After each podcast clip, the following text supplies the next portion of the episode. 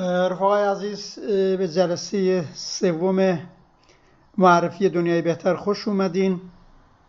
همونطور که رفیق سیوان کریمی اعلام کرد در این بخش سوم معرفی دنیای بهتر برنامه کمونیسم کارگری رو پیگیری می‌کنیم. این برنامه سوم با مناسبت روز حکمتم نزدیک اینو هم باید به فال نیک گرفت و به اون روز تقدیم کرد. بخش سوم از سرتیتر انقلاب پرولتری و حکومت کارگری در برنامه بهتر شروع می‌کنیم. در این بخش چند محور مهم هست که باید در اون دقت کرد. این بخش با این شروع میشه که بورژوازی و ایدولوگاش مارکسیزم و کمونیسم کارگری رو به مبلغ اعمال قهر و خشونت برای رسیدن به هدفشون متهم می‌کنن. خودتون شاهدین هر جا صحبت از تغییر میشه ایجاد تحول جدی میشه علیه وضع موجود صحبت میشه علیه مصائب کاپیتالیزم صحبت میشه و گفته میشه باید دیگرگون بشه. و به اگر اسم انقلاب و انقلاب کارگری میاد فورا میگن آها اینا خشونت طلبا هستن. و اینو در فضای سیاسی ایران زیاد شنیدیم. و اینو تاریخا به کمونیستا و به کارگران آگاه و انقلابی گفتن. برنامه دنیای بهتر میگه واقعیت برعکسه طور دیگه است. این نظام بورژوایی اتفاقا متکی به خشونت سازمان یافته است. و در این رابطه خود برنامه با یه پاراگراف خوبی شروع می‌کنه. رسایش شروع می‌کنه. من اینو بازگو می‌کنم. برنامه اینو میگه. میگه واقعیت این است که این خود نظام بورژوایی است که از بنیاد بر خشونت سازمان یافته متکی است. خشونت علیه جان و جسم انسانها خشونت علیه عواطف و اذهان آنها خشونت علیه امید و تلاش آنها برای بهبود زندگی و دنیای خیش نظام کار مزدی یعنی اجبار هر روزه اکثریت عظیم جامعه به فروش توان جسمی خیش به دیگران برای امرار معاش.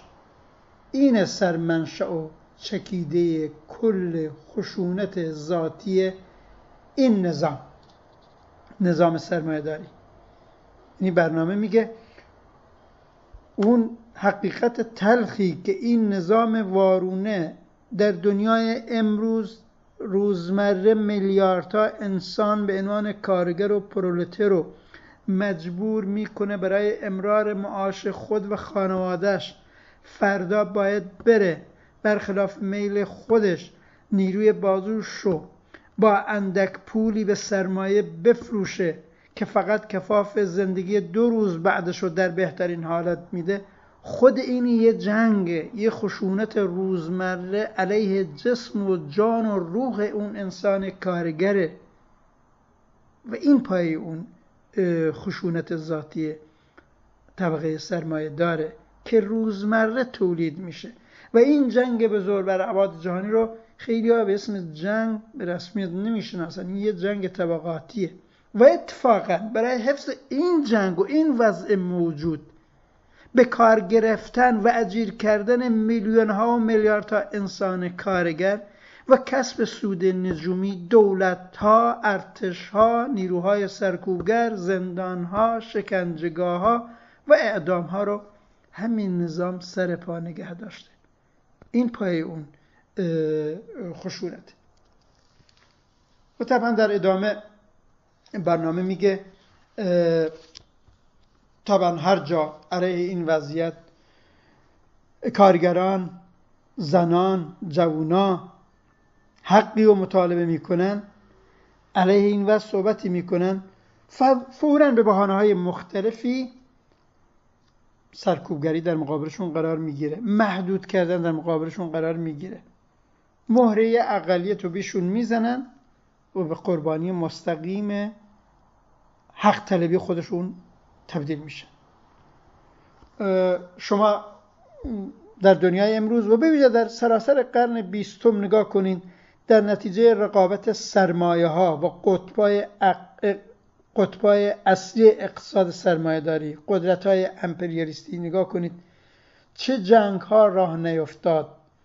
جنگ جهانی اول دوم جنگ ویتنام و بسیاری جنگ های که در خاور میانه بود و لیستش بیشماره. این اون خشونت اونا درست کردن. این نظام نظام بورژوایی اولین نظامیه که سلاح اتمی رو علیه بشریت به کار برده و در عواد صدها هزار نفر کشته. سلاح شیمیایی رو تولید کرده و دولت های مختلف به کارش بردن و نسل کشی رو را انداخت. زرادخانه اتمیشون بنا به آمارهای خودشون برای منفجر کردن کره ارز ده ها بار می‌تونه این کارو بکنه. و این نظام برمیگرده هر جا علیه این وضعیت صحبت بکنیم میگه شما خشونت طلبی. و به نظرم این نکته مهم روز تاکید کنیم. بر اون خشونت روزمره و اون جنگ روزمره اون مناسبات کار و سرمایه کار مزدی و استثمار روزمره طبقه کارگره که از چشان نباید دور بمونه. و اون وقت برنامه در محور دیگه میگه خب یه نظامی که اینجوریه. اینجوری خشونت رو به کارگر و به بشریت تحمیل کرده. قدرت خودش رو ساخته. نیروهای سرکوب و زرادخانه های اتمی و شیمیاییش رو ساخته. برای حفظ حاکمیت کاپیتالیستی آیا با زبان خوش حاضر قدرت رو رها کنه؟ حاضر شهر، کارگر شهروندان جامعه رو در اداره و تعیین سرنوشت خودش شریک بکنه؟ حاضر تن بده به اینکه اون مناسبات ظالمانه و وارون نمونه؟ مناسبات کار سرمایه؟ نه معلوم منفعت طبقاتی طبقه بورژوا ایجاب می‌کنه. همین خشونت رو ادامه بدن. تجربه الان نزدیک به چهار قرن حاکمیت کاپیتالیستی هم اینو نشون میده. به حال با زبان خوش این کارو نکردن. اونجاست که برنامه کمونیستی ما نتیجه می‌گیره و مانیفست کمونیست هم وقت خودش نتیجه گرفته. پس انقلاب اجتماعی کارگر لازمه. پس انقلاب کارگری لازم میشه برای برهم زدن این وضعیت. اون وقت باید کارگر و متحدین کارگر به اعمال اراده مستقیم و قوه قهریه سازمان یافته خودشون متکی بشن برای برهم زدن این مناسبات و لغو این مناسبات ظالمانه. و اینجا دیگه بحث انقلاب کارگری و ضرورت انقلاب کارگری. و به نظرم یه تیکه رسای دیگه ای که برنامه داره میگه در هیچ گوشه ای از تئوری کمونیسم اعمال قهر به عنوان جزو لایتجزا و ذاتی انقلاب کارگری ضروری دانسته نشده است. این مهمه روش دقت کنیم. چون اولا یه پاسخیه به کل حجمه بورژوایی که کمونیستا و انقلاب کمونیستی رو به قهر و خشونت متهم می‌کنن. میگه کجا ما در برنامه کمونیستیمون از دوره مانیفست تا به اینو به عنوان اصل اساسی و پرنسیب پایی کمونیسم نگفتیم. به عنوان ضرورت گفتیم. به عنوان اهرم ضروری تقابل با بورژوازی و حاکمیت سرمایه داران گفتیم. اما از ازش اصل اساسی نساختیم. این هم برای جواب گفتم. تعرض برجوازی لازمه. هم به نظرم از یه زاویه دیگه خیلی مهمه. خط تمایز ما کمونیست های کارگری کمونیست های مارکسیست و با شبه سوسیالیستا با شبه مارکسیستا با کمونیسم های خورد بورژوایی و بورژوایی بویژه در قرن بیست تا به حال نشون میده. چون خیلی ها اون جنبش های خرده بورژوایی یا بورژوایی که اسم مارکسیزم رو خودشون گذاشته بودن از اعمال قوه قهری یه پرنسیپ اساسی ساخته بودن اونم در شکل محدود مسلحانش بر اساس اون جنبش ها ساختن و جاهایی موفقم شدن. شما چگواراییزم که هنوزم یه اتوریته داره. کاسترویزم در خود همون جامعه ایران سازمان چریکای فدایی خلق ایران اصل اساسش که خودشون مارکسیزم می‌دونست و به پرنسیپ مبارزه مسلحانشون بود به قول خودشون هم استراتژی بود هم تاکتیک براشون. نه این کمونیسم ما میگه نه. این نوع آوانتوریزم حتی اونجایی که جریان مارکسیستی لازم میشه دست به اسلحه ببره اهرام ابزار تاکتیکیه. اصول اساسی نیست. یه جریان می‌تونه خیلی میلیتانت مسلح باشه و اسم خودش رو هم بذاره مارکسیسم اما در محتوا و برنامهش بورژوایی باشه. همونطور که سازمان چریکای فدای خلق ایران اینجوری شد. بخش اکثریت عظیمش به اسم اکثریت رفت حمایت کرد از جمهوری اسلامی. به نظرم به این لحاظم این مهمه. در نتیجه برنامه در این بخش از این زاویه با این متد ضرورت انقلاب کارگری رو توضیح میده برای بزیر کشیدن دولت بورژوایی و ساقط کردن حاکمیت بورژوایی. اما یه تکه دیگه اینه. خب با ساقط کردن دولت بورژوایی کار تموم نمیشه. چون بورژوازی از قدرت افتاده مقاومت رو ادامه میده. شاخه های مختلفه شما نگاه کنین ما داریم به این طرف میریم. حاکمت بورژوایی و سرمایهدارانی جمهوری اسلامی رو سرنگون کنیم. این معلومه. از درون خود اون سیستم جهنمی جمهوری اسلامی شاخهای مختلفی پیدا میشن که برای حفظ قدرتشون مقاومت رو ادامه بدن. همین الان در این چهل سال این کارو کردن. اما مهمتر انقلاب پیروز ما اون جایی که بگه لغو مالکیت خصوصی و مالکیت اشتراکی و مالکیت اجتماعی بر وسایل تولید رو حاکم می‌کنیم نه فقط بورژوازی در قدرت. همه این بورژوازی در اپوزیسیون از سلطنت طلب و جمهوری خواه و مجاهد و فدرالیست و همه اینا به صف میشن حتی متحد میشن. علیه طبقه کارگره که خیز برداشته برای قدرت و علیه کمونیستا. مقاومت بورژوازی عروج می‌کنه. اینو بویژه بعد از انقلاب کارگری اکتبر دیدیم. در کمون پاریس رو به خون کشیدن.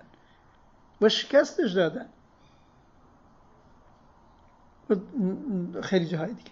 در نتیجه برنامه میگه برای در ادامه برای در هم شکستن مقاومت بورژوازی پس ساختاری لازم میشه حکومتی لازم میشه دولت کارگری لازم میشه. یعنی انقلاب کارگری از درون خودش دولت کارگری رو باید بیرون بده. دولت کارگری که بتونه فرمان انقلاب کارگری رو اجرا کنه.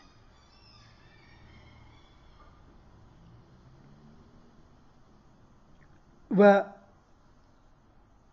به این معنا خب میگه انقلاب کارگری و حکومت کارگری. دو پدیده در هم تنیده با هم در این حال یه جاهایی منفک هم هستن.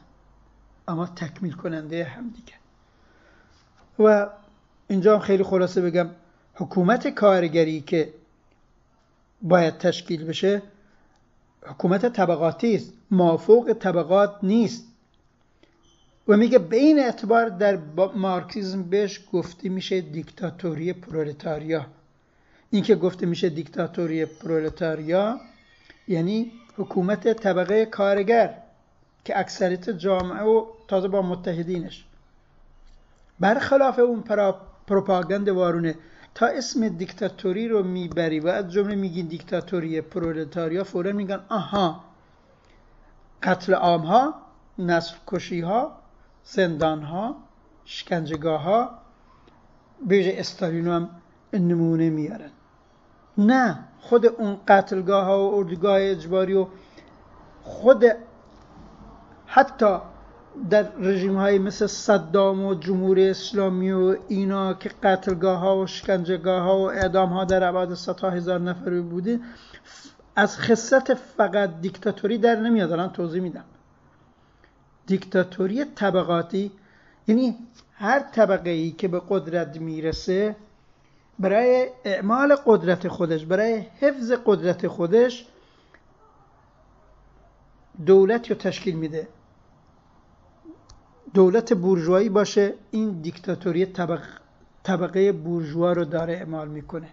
چه در اروپای غربی باشه چه در اروپای شرقی باشه چه در آسیا باشه چه در افریقا. الان نزدیک به دویست کشور وجود دارن سرمایه دارین از جمله در کشورهای اروپایی و اسکاندیناوی که نوع ملایم ترشن همه اینها اسمشون هست دیکتاتوری طبقاتی. در مارکسیزم بهشون میگن دیکتاتوری. چون دا فرض کنیم همین احزاب سوسیال دموکرات دولت های سوسیال دموکرات در ملایم ترین شکلشون و معتدل ترینشون در اسکاندیناوی دارن فرمان طبقه بورژوای اسکاندیناوی رو بر جامعه حاکم می‌کنن الزامن شکنجگاه هم ندارن الزامن اعدام هم ندارن. این شکنجگاه و اعدام از استبداد در میاد. اینجا خیلی از کمونیست هم تفاوتی بین دیکتاتوری و استبدادی قائل نیستن. ما در دنیا یه جاهایی دیکتاتوری های استبدادی بورژوایی رو داریم. مثل عراق دوره صدام مثل جمهوری اسلامی مثل دوره سلطنت مثل پاکستان مثل افغانستان و بسیاری از این کشورهای استبدادی در آفریقا. خود چین الان نمونه مسلمش روسیه نمونه مسلمش آمریکای لاتین نمونه هاش زیاده. اینا دیکتاتوری های استبدادی هستند ما در همین اروپای غربی هم دیکتاتوری طبقه بورژوا رو داریم استبدادی نیستن. به همین دلیل به قول خودشون حقوق بشر رو به رسمیت می‌شناسن. زندان سیاسی هم ندارن. اعدام در خیلی هاشون هم اعدام ندارن. تازه امریکا خیلی جاها هنوز اعدام هم داره. می‌خوام اینجا تفاوتی بین دیکتاتوری و استبداد رو توضیح داده باشم. در نتیجه دیکتاتوری پرولتاریا به اون معنا یعنی دولت کارگری و اتفاقا دولت کارگری یه دولت آزاد متکی به تصمیم تصمیم گیری آزاد و اعمال اراده آزاد و مستقیم کارگران زحمتکشان و همه شهروندان جامعه. ما فردا قدرت رو به دست بگیریم در ایران.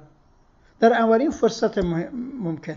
از طریق ساختار شورایی از پایین تا بالا امکانی رو درست می‌کنیم. نه فقط کارگر همه شهروندان جامعه مستقیما بدن برن رأی بدن. مستقیما ارگان و نهادی ایجاد کنند که هم قانون گذار باشه هم مجری قانون از هم دیگه تفکیک نشن قابل عدل باشن قابل نصب باشن. این اون بستری که بهترین و مناسب ترین شرایط آزاد و برای اعمال اراده مستقیم شهروند جامعه ایجاد می‌کنه. نه چهار سال یک بار انتخابات بورژوایی در همین کشورهای اروپایی. پس آزادترین حکومت اتفاقا دولت کارگری دولت کارگری شکنجگاه نداره زندان نداره اعدام نداره زندانی سیاسی نداره زندانی عقیدتی نداره اینا روشن اینایی که به نام کمونیسم و به نام سوسیالیسم این کار رو کردن اتفاقا ضد کمونیسم و ضد سوسیالیسم بودن نمونه برجستش در کمونیسم روسی در کمونیسم چینی و اقمار اونا در سراسر قرن بیست و تکه آخر این بخش انقلاب پرولتاری و حکومت کارگری. اونجاست که میگه حکومت کارگری یه حکومت گذراست. یعنی یه حکومت دوره انتقالی به اون معنا. انقلاب کارگری و انقلاب سوسیالیستی اگه به اهداف پایی خودش که لغو کار مزدی و افتادن استثمار نموندن طبقات برسه دیگه دولت ضرورت پیدا نمی‌کنه آقا ولی سر شهروند جامعه باشه. تعاون آزادانه و آگاهان شهروندان جامعه در اداره مستقیم سرنوشت خود اون جایشو می‌گیره. پس دولت کارگری یه دولت در حال گذاره و یه زمانی عمرش تموم میشه. این بخش نکات اساسی انقلاب پروتوری و حکومت کارگری دوباره توصیه می‌کنم برای درک وسیعتر این بخشم. رفقا و دوستان مستقیما برنامه رو مطالعه کنند و پشتبند اون اون ادبیات پایی مارکسیستی که در این زمینه ها وجود داره نگاه کنم بخش دیگه برنامه که بهش می‌رسیم حزب و بین الملل کمونیستی طبقه کارگری. این بخش هم در خود برنامه کوتاه بیان شده و هم اینجا به نظرم توضیح زیادی برای شما دوستان و رفقا نمی‌خواد. کوتاه من توضیح میدم به نفع بخشای دیگه ای که توضیح بیشتر می‌خوان اونم خیلی ساده اینو میگه برنامه میگه انقلاب اجتماعی طبقه کارگر و به سرانجام رساندنش بدون حزب کمونیستی کارگری نمیشه. در پس در هر کشور که می‌خوایم انقلاب کارگری رو به سرانجام برسونیم شرطش اینه حزب کمونیستی طبقه کارگر با افق روشن وجود داشته باشه طبقه متکی به طبقه کارگر و متحدین طبقه کارگر اون انقلاب اجتماعی رو سازمان بده اون رهبریش کنه هدایتش کنه. این پس ضرورت هر حزب کمونیستی در هر کشور برای به سرانجام رسوندن اون انقلاب. حزبی که در برگیرنده فعالین و پیشروان صف مقدم و جلو طبقه کارگر مبارز باشه. و به علاوه خب می‌دونیم طبقه کارگری طبقه جهانی عملکرد جهانی داره. بورژوازی هم الان اینجوریه گلوبال بورژوازی گلوبال. دانش اون وقت برای پیشروی سریعتر انقلاب کارگری حتی در یک کشور یا در یک منطقه و در سراسر جهان مبارزات ابعاد جهانی پیدا می‌کنه داره. پس همگامی جهانی لازمه استاد جهانی لازمه.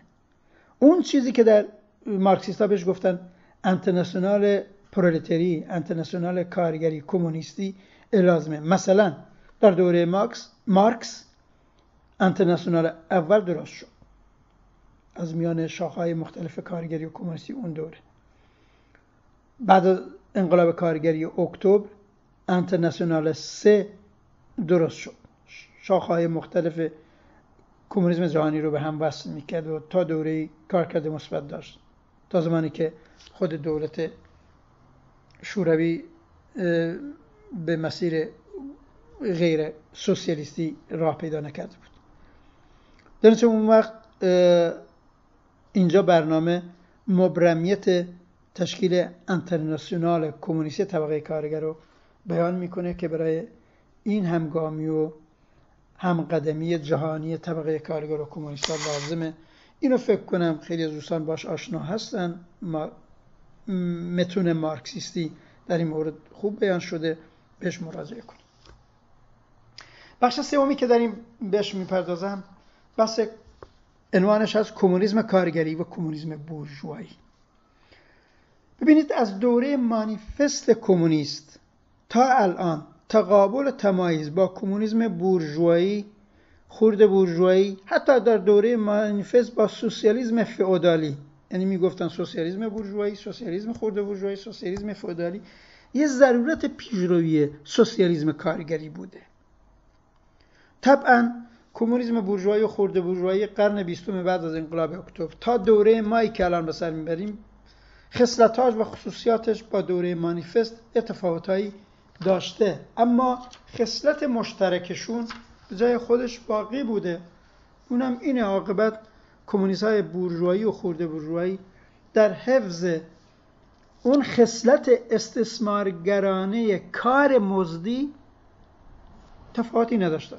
با پوشش سوسیالیسم و مارکسیسم همون کار مزدی رو حفظ کردن همون استثمار طبقاتی رو حفظ کردن الان در ادامه بهش می‌پردازیم. اما برنامه میگه در قرن بیست بعد از پیروزی انقلاب کارگری اکتبر که اعتبار جهانی رو برای مارکسیسم و کمونیسم بار آورد با اتکا به اون اعتبار اعتباری که مارکسیسم و کمونیسم پیدا کرده بود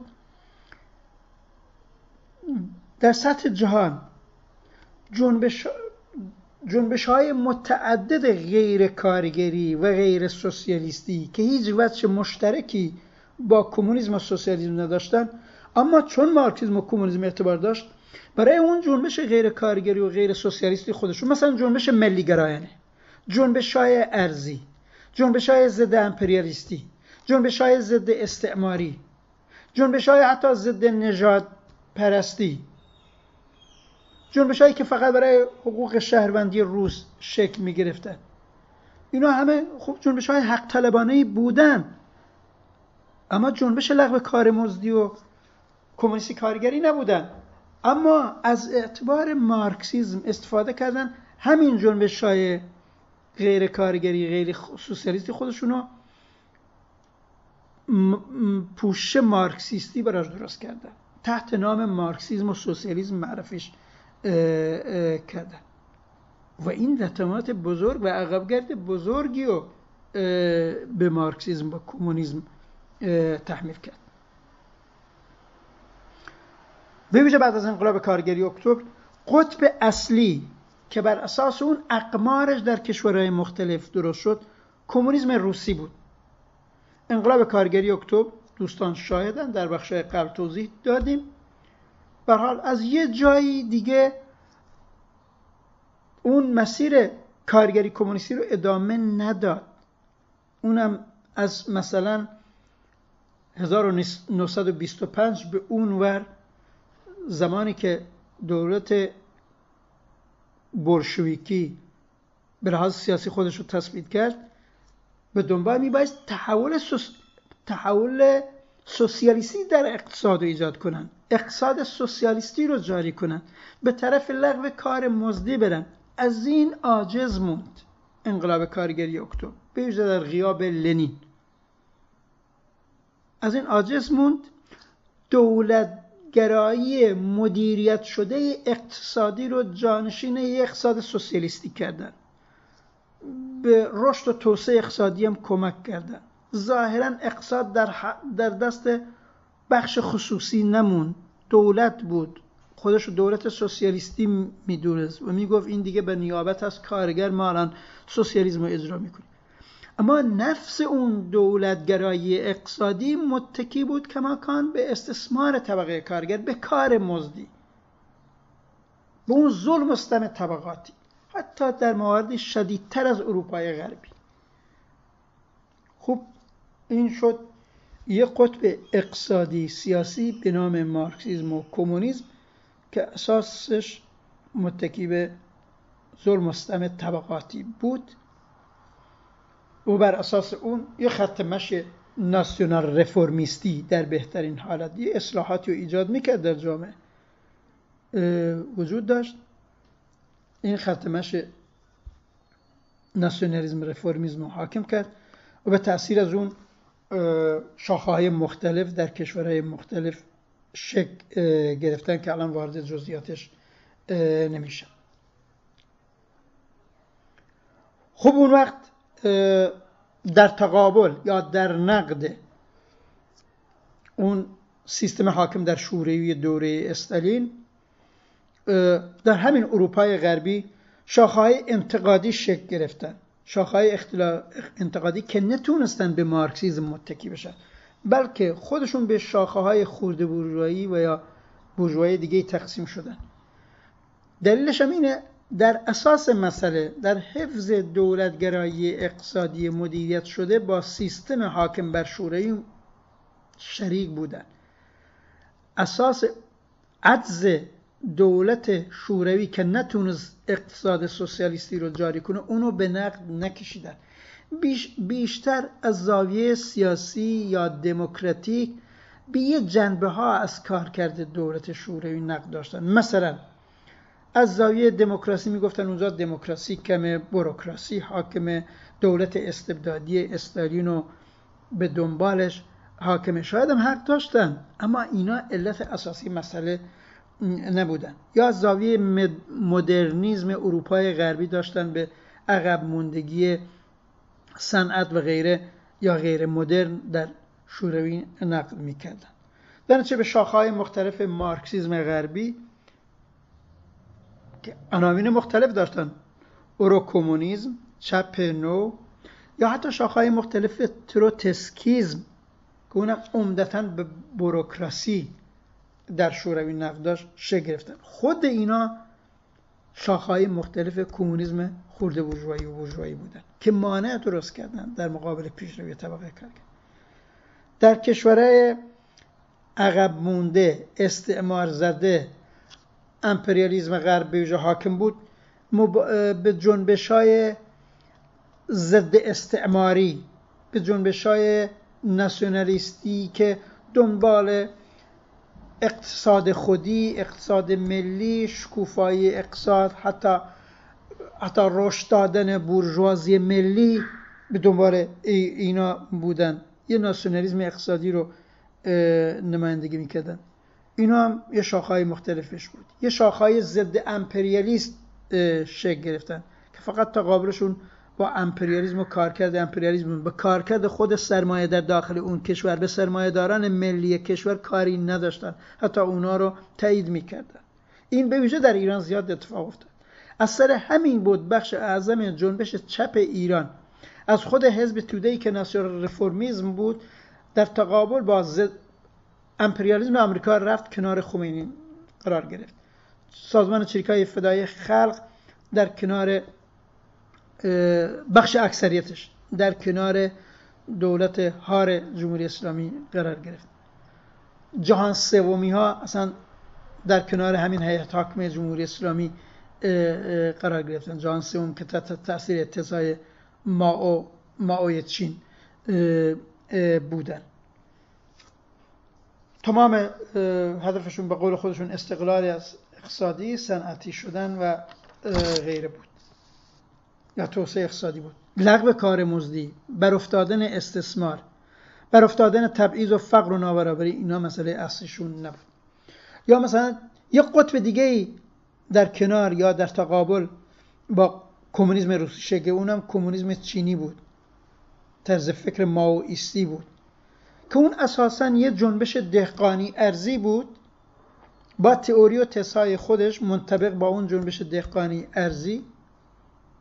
که نوع دیگر از کمونیسم برجوهایی بود. یک کمونیسم ملی در چین جنبش دهقانی رو به سرانجام رسون به قول خودش عوامل امپریالیسم و بیرون راند. یه دولتگرایی اقتصادی در اونجا رو حاکم کرد. همین الانم ادامه دار و سودش سرشارم می‌بره. اما الان چین به سرزمین بدترین نوع استثمار طبقه کارگر تبدیل شده. اگر در کارگر در اروپای غربی مثلا ساعتی 20 دلار می‌گیره در اونجا یه دلار می‌گیره. تحت نام کمونیسم هم این کارو کرد. و به تاثیر از کمونیسم چینی در ایران و خیلی از کشورها شاخهای مختلفشون به وجود اومدن. اونایی که می‌گفتن محاصره شهرها از طریق دهات جامعه نیمه مستعمر نیمه فعوداله خود کمله که بخشن ما از اون میاییم همین تئوری ها رو در دوران تشکیلش داشت و بخش زیاد چپ خط سه ایران اینجوری بود. یا خیلی جاها جنبش های ملی گرایانه اون جاهایی که جنبش رفستم ملی هست جنبش های ملی گرایانه در فلسطین نمونه برجسته یا در کردستان. برای جنبش ملی رو را میاندازن جنبش ناسیونالیست رو را میاندازن اسم سوسیالیسم و کمونیسم روش میذاشتن. در فلسطین شاخه جورج حبش و اینا دوران طولانی اینجوری بودن. در همین کردستان اینو یادآوری کنم. همین عبدالرحمن قاسم روی دبیر کل حزب دموکرات کردستان بود در دوره طولانی. اولین کتابی که نوشته کردستان و کرد میگه برای جنبش ملیش پوشه سوسیالیستی میتراشه بعضا سوسیال دموکراسی میتراشه به همین دلیل الان شاخه از این سازمان چپی و سوسیالیستی به اسم کمره الان برگشتن سر جنبش ملی و ملیگرا و ناسیونالیست و فدرالیست شدن. خودشون هم ظاهرا چپ می‌دونن. و اینا شاخهای مختلفه و برنامه ما میگه در کنار تقابل اساسی با بستر اصلی بورژوازی جهانی و بورژوازی تقابل و تمایز با کمونیسم های بورژوایی و خورده بورژوایی خیلی لازمه. کارکرد کمونیسم بورژوایی و خورده بورژوایی این بوده اولا اهداف اجتماعی جنبش طبقه کارگر عوض کردن تحت همین نام های جنبش های ضد استعماری ضد امپریالیستی ملی گرایانه ناسیونالیستی با پوشت چپ. مهمتر در سراسر قرن بیست تا بهار برحال به شکاف بین کارگر و کمونیسم به شکاف بین جنبش کارگری و کمونیستی دامن زد. مثلا اون کمونیسم مقطع لنین که کارگر و کمونیست در هم تنیده بودن با هم جنبش کارگری و جنبش کمونیستی در مقطع انقلاب کارگری اکتبر در هم تنی بوده بودن و به همین دلیل انقلاب کارگری کمونیستی اونجا ممکن شد. بعد از شکست انقلاب کارگری اکتبر یه شکاف بین جنبش کارگری و کمونیسم در سطح جهان به وجود اومد. اون چیزی که اسمش جنبش به اصطلاح کمونیستی بود یه راه دیگه ای می‌رفت که عمدتا ناسیونال رفرمیستی ناسیونال ضد امپریالیستی ناسیونال ضد استعماری و از این دست بود که ربطی به کمونیسم داشت. طبقه کارگرم بر حال بدون افق سوسیالیستی جنبش اعتراض ضد سرمایه داشت اما حزب کمونیستی افق کمونیستی پلتفرمش برش حاکم نبود. در بهترین حالت در کشورهای اروپای غربی که امکان تشکل و ایجاد اتحادی و کنفدراسیون اتحادیه‌ای رو داشتن اسیر دست رفرمیزم بورژوایی شدن. همه این سازمان های کارگری در اروپای غربی تحت تاثیر ترد یونیونیزم و اتحادیگری و سنفیگری و رفرمیزم بورژوایی برار مبارزات واقعیشون خیلی جاها ترمز شد. هرچند خیلی جاها حق تنبانه بود این مبارزات. درنچه یعنی یکی از کارگرهای کمونیسم بورژوایی اینه پایه طبقاتی کمونیسم که طبقه کارگر رو ازش گرفت مرکز کمونیسم از مرکز سقلش که طبقه کارگر باشه به جنبش های اجتماعی و اعتراضی غیر کارگری و غیر سوسیالیستی منتقل کرد. این هم یکی از لطماتش بود. در دوره کنونی ما خب از کمونیسم روسی از کمونیسم چینی کمونیسم کوبایی اینا یه دوره آلبانیایی از اینا خبر خبری نیست و به تاثیر از اونا احزابی در این کشور چون اینا شکست خوردن کنار رفتن. اما در دوره ما به نظرم خطری که برای کمونیسم خطری که در مقابل کمونیسم کارگری وجود داره کمونیسم بورژوایی یا خرد بورژوایی در قالب پوپولیزمه که خود ما در انقلاب ایران بعد از انقلاب 57 اساسا اتحاد بارزان کمونیست و مارکسیسم انقلابی در تقابل با پوپولیزم قدرت گرفت. اما بعد از فروپاشی شرق و این دوره ها و در سطح جهان اروپا خیلی جاها کماکان جنبش های اعتراضی حق طلبانه همه با همی اقشار مختلف بخشای مختلف شکل می‌گیرن همه با هم در غیاب افق سوسیالیستی یه افق همه با همی ناسیونال پوپولیستی بر اونا حاکمه. مثلا بعد از بحران اقتصادی 2008 اون جنبش های اعتراضی که به جنبش اشغال مشهور شد یا 99 درصدی ها مشهور شد در همین آمریکا و اروپای غربی خیلی هم حق طلبانه بودن اما واقعیتش اینه یه جنبش های همه با همی ناسیونال پوپولیستی بودن به همین دلیل عقیم موندن. نتونستن تغییر اساسی ایجاد کنن. و خیلی از چپا و سوسیالیستا دنبال رو این وضعیت شدن. دنبال رو این وضعیت شدن به این دلیل نتیجه خطر پوپولیزم ناسیونال پوپولیزم پوپولیزم بورژوایی خطر جدی در مقابل کمونیسم این دوره ماست و باید کاملا هوشیارانه آگاهانه خط کمونیستی تمایز و تفاوت خودش رو مدام ترسیم کنه update کنه. اما اینا یا مثلا جنبش های ملی گرایانه وجود داره. مثلا در فلسطین هنوز وجود داره. در کردستانی که ما بخشن درگیریم. زیر قالب جنبش ناسیونالیستی و ملی دنبال روی از اون وضعیت به نام چپ وجود داره. خب شما می‌دونید بعضی سازمان های چپ هستن. هنوز ایران و کسی رو مله معرفی می‌کنن. هنوز ناسیونالیسم و ملی گرایی جز پلتفرم سیاستشونه. اینا هم به بخشی از کمونیسم ملی و کمونیسم یا چپ ناسیونالیست هستند و باید تمایز رو کشید. اما یه واقعیت هست به حال پوپولیسم این دوران ناسیونالیسم پایه های اجتماعیشون ضعیفتره. ناسیونالیسم شاید هست اون پوپولیسم هم ضعیفتره چون جوامع قطبی ترن مبارزات طبقاتی قطبی تره و بویژه بنا به تحولات اقتصادی سیاسی وسیعی که در دنیای کپیتالیستی به وجود اومده بستر اعتراض ضد سرمایه کارگری خیلی وسیع تره و شرایط عروج سوسیالیسم کارگری خیلی مساعدتره و اینو باید دید. بخش آخری که بهش می‌رسم بحث انقلاب و اصلاحات. در بخش دیگه برنامه به این بخش مهمه بحث انقلاب و اصلاحات. جایگاه مهمی به در جنبش کمونیسم کارگری و جنبشی که منصور حکمت را انداخت داره. ببینید یک صفت مشخصه چپ در قرن بیست این بود یک یا کمونیسم بورژوایی خود بورژوایی. با یه تناقض روبرو بودن با یه پارادوکس روبرو بودن.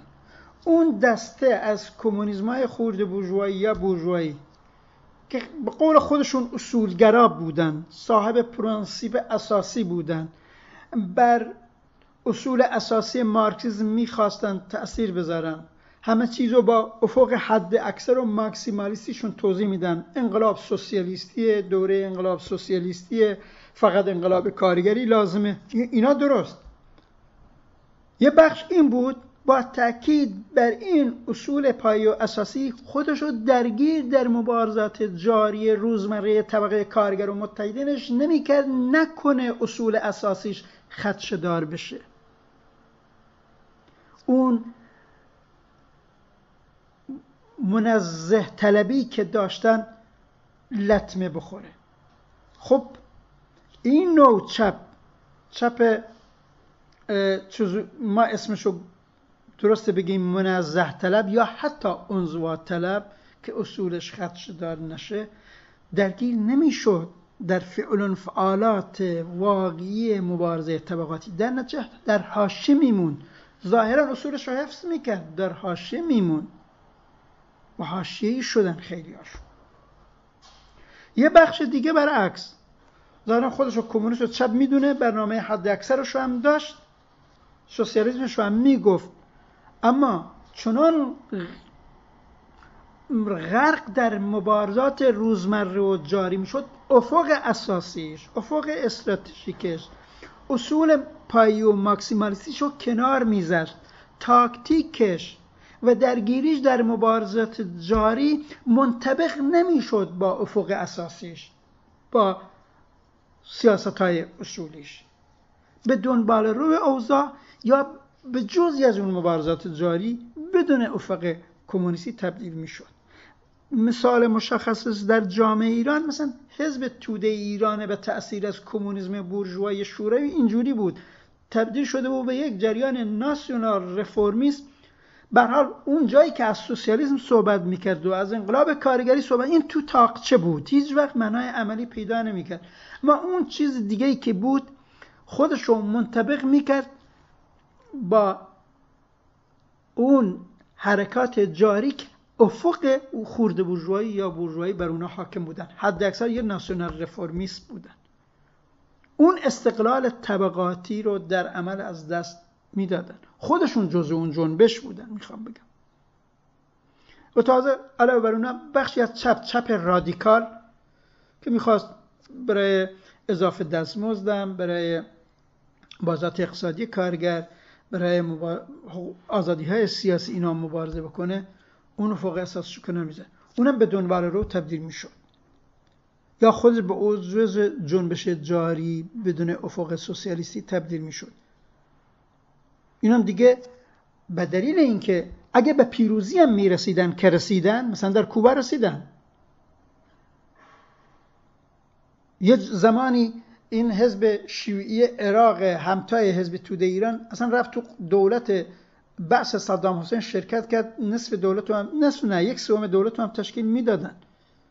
اما اون چیزی که اونا رفته بودن در قدرت دولت شرکت می‌کردن هیچ رفتی به کمونیسم و به کارگر و لغو کارمزدی نداشت. این یه تناقض بود. سالهای سال اینو کمونیسم اینو چپ داشتن. کمونیسم کارگری. مشخصا مارکسیزم انقلابی با تدوین برنامه اتحاد مبارزان کمونیست بعدا برنامه حزب کمونیست ایران و در شفافترین حالتش برنامه دنیای بهتری که الان ما معرفش می‌کنیم. اتفاقا این دو بخش یعنی مبارزه پایی و اصولی و مبارزه برای دخیل در مبارز... دخالت در مبارزات تجاری رو در, در تقابل با هم دیگه نمی‌بینه. بلکه به شیوه خلاقانه و مبتکرانه در تقویت همدیگه می‌بینه. همین بخش یک برنامه ما که تا توضیحش دادیم اون افق استراتژیک سیاسی سوسیالیستی ما رو نشون میده. از این به بعد بخش دوی برنامه اتفاقا تمام ساختارش اون عرصه های تاکتیکی اون مطالبات کنکرت مبارزات جاریه که لازمه اتفاقا پیشروی کمونیسم ما و تحقق بخش اول برنامه هم هست. و در این رابطه من دو جا به خود این تکه انقلاب و اصلاحات رجوع می‌کنم. وقت زیادی دیگه برام نمونده که به روشنی اینو میگه. برنامه میگه جامعه کمونیستی همین امروز قابل پیاده شدن است. اما آن انقلاب عظیم کارگری که باید این جامعه آزاد را متحقق کند به مجرد اراده حزب کمونیست کارگری ما رخ نمی دهد این یک حرکت وسیع طبقاتی و اجتماعی است که باید در ابعاد و اشکال مختلف سازمان یابد. موانع گوناگونی باید از سر راه آن کنار زده شوند. این تلاش فلسفه وجودی حزب کمونیست کارگری و مضمون فعالیت هر روزه آن را تشکیل می‌دهد. اما در همان حال که این مبارزه برای سازماندهی انقلاب کارگری جریان دارد میلیاردها انسان همچنان در تکاپوی هر روزه برای تأمین معاش و آسایش خود در متن یک جهان سرمایه‌داری مبارزه انقلابی برای برپایی یک دنیای نو از تلاش هر روزه برای بهبود وضعیت زندگی مادی و معنوی بشریت کارگر در همین دنیای موجود جدایی پذیر نیست. این فلسفه وجودی دخالتگری ما در هر بخش رو نشون میده.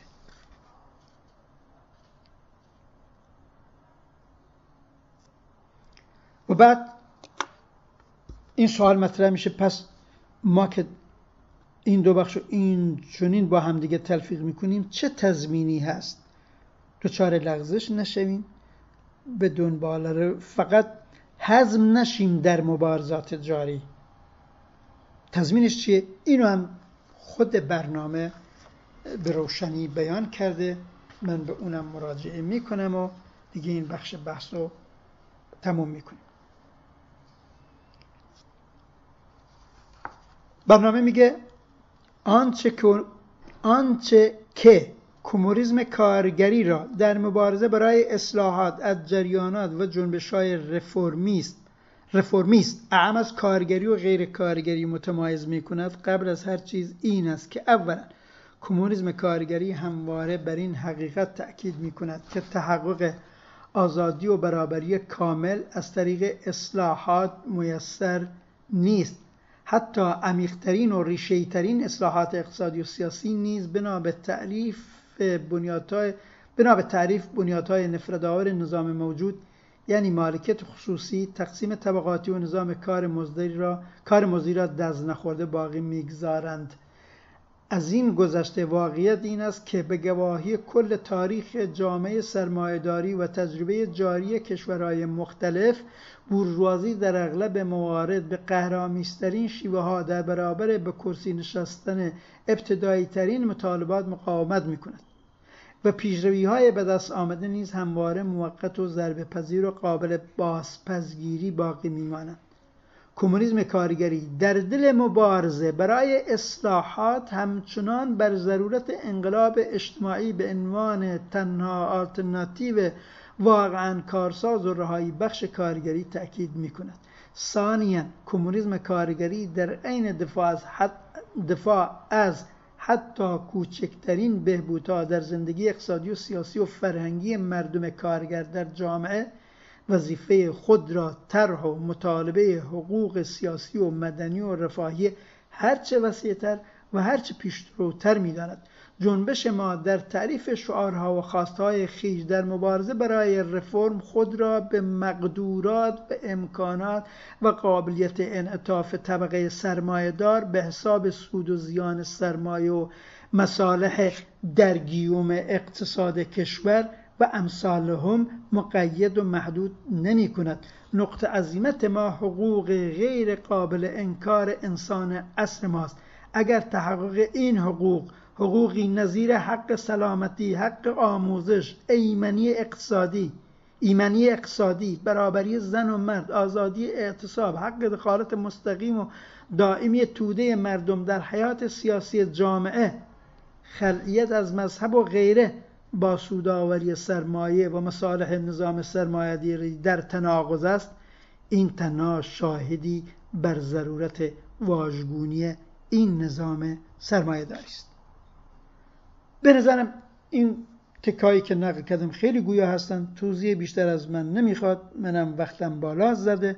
در این بخش سوم با تشکر از تحملی که کردین و بعدا و در ادامه در بخش چهارم دیگه به شروع بخش دوم برنامه می‌رسیم که از ضرورت سرنگونی جمهوری اسلامی شروع می‌کنه تا ساختار شورایی و ادامش اینو در ادامه بهش می‌پردازیم. شما خسته نباشین رفقای عزیز.